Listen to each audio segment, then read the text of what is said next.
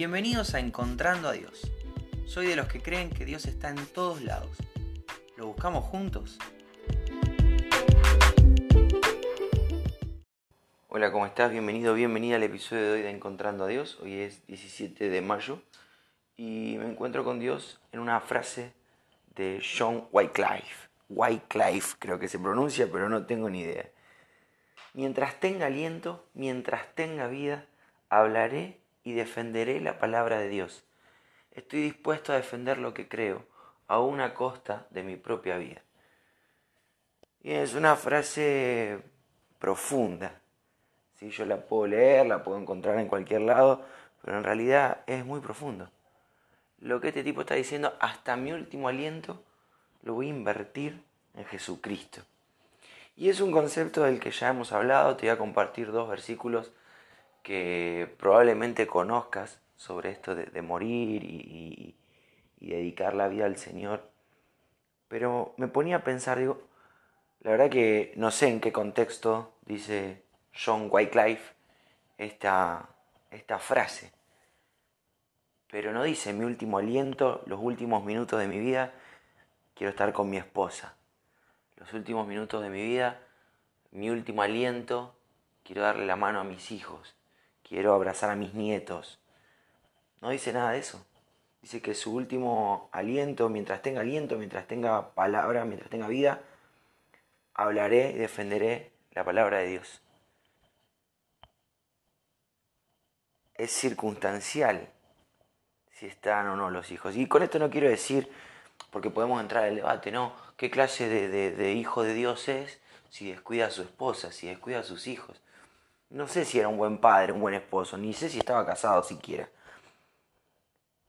Lo que quiero decir es que por encima de todo lo demás, y no dudo de que si estaba casado amaba a su esposa, y no dudo de que si, que si era padre amaba a sus hijos, y si era una persona grande no dudo que, que tal vez haya tenido nietos y los amaba también. Y me imagino, no tengo ni idea cómo será un último aliento. No tengo esa experiencia de sentir un último aliento pero me imagino que pensás en un millón de cosas. Esa última respirada y sabes que es la última. Viste, que hay gente que sabe. Bueno, el, ataque de pánico tiene un poco de esto, ¿no? Eh, la sensación de que me estoy muriendo. Y, los que pasan por ataque de pánico dicen que pensás en un millón de cosas. Tal vez el ataque dura unos pocos minutos, pero todo lo que te viene a la cabeza. Los que han estado eh, al borde de la muerte te dicen lo mismo. Vienen recuerdos, vienen ideas, vienen personas, caras. No estoy diciendo que este tipo no ame a nadie más. Lo que estoy diciendo es que por encima de todo lo que ama está Cristo. Y él entiende el dedicar su vida a Cristo. Tanto así que su último respiro está dedicado a defender la palabra de Dios. Dice, es una locura esto.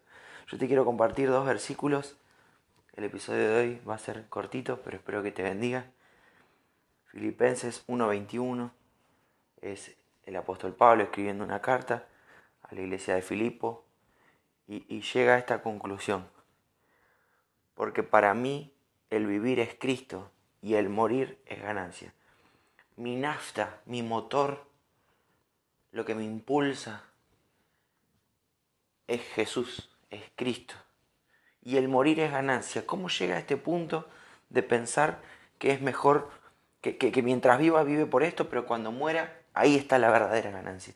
Porque entendió que nada de este mundo, nada, lo que se te ocurra que vos, lo que se te venga a la mente que puede ser importante, no es para nada comparado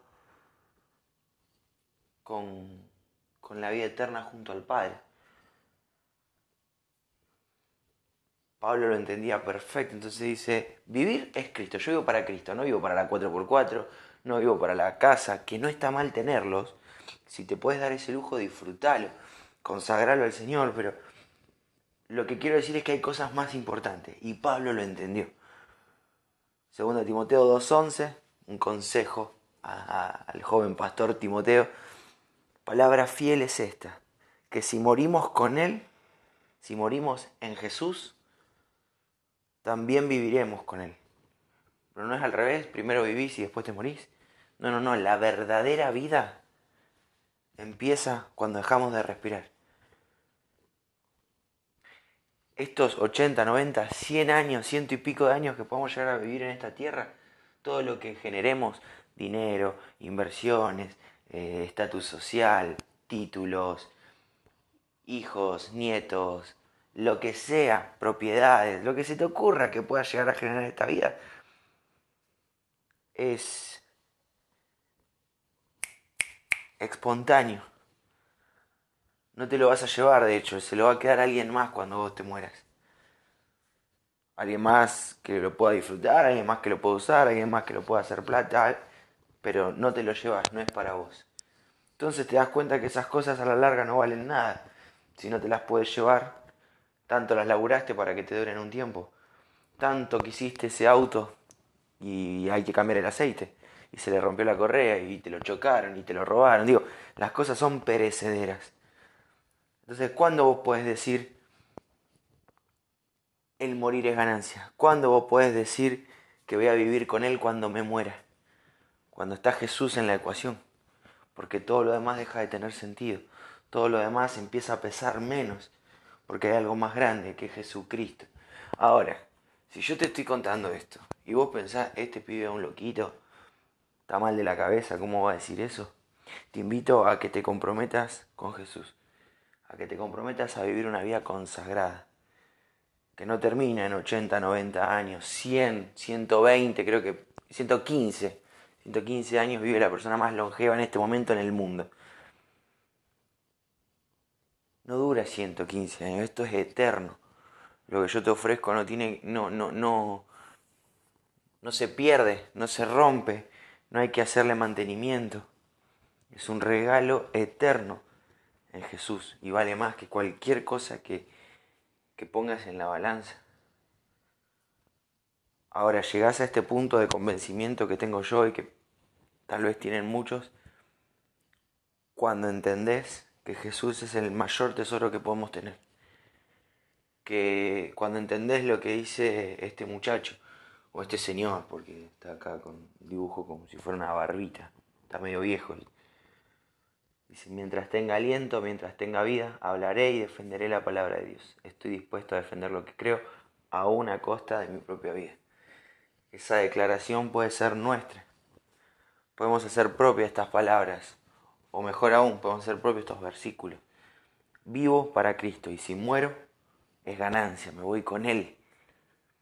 Así que bueno, esto te quería compartir hoy, espero que sea de bendición para tu vida, espero que, que estés disfrutando de esto. Realmente espero que Jesucristo sea tu Señor, realmente espero que hayas entregado tu vida a Jesús, que Él esté transformando tu corazón, tu mente, que realmente hayas aceptado este regalo de vida eterna que solo se adquiere por la sangre de Cristo, el inocente por los culpables, el que no cometió pecado por vos y por mí. Esto te quiero compartir. Realmente, si te tenés que quedar con algo, más allá de la frase, quédate con esta idea. Jesús está buscando tu corazón. Si ya lo encontró, ahora está buscando el 100% de tu corazón. Y si todavía no tomaste esta decisión, no pierdas tiempo. Este, este John Wycliffe especulaba con el último aliento. Esto no lo dice en el lecho de muerte, lo dice antes de llegar al lecho de muerte. Pero nadie sabe si vamos a tener un lecho de muerte. Nadie sabe cuál es realmente el último respiro. No esperes a último momento para tomar una decisión tan importante. hoy tienes una oportunidad de hacer a Jesús tu Señor. Hoy tienes una oportunidad de, aceptar este regalo, de aceptar el, el, el ticket dorado para la eternidad junto al Padre. Que solamente en Jesús, no en vírgenes, no en santos, no en párrocos, pastores, solamente en Jesús lo puedes encontrar. reflexionar sobre esto y si Dios quiere nos volvemos a encontrar mañana.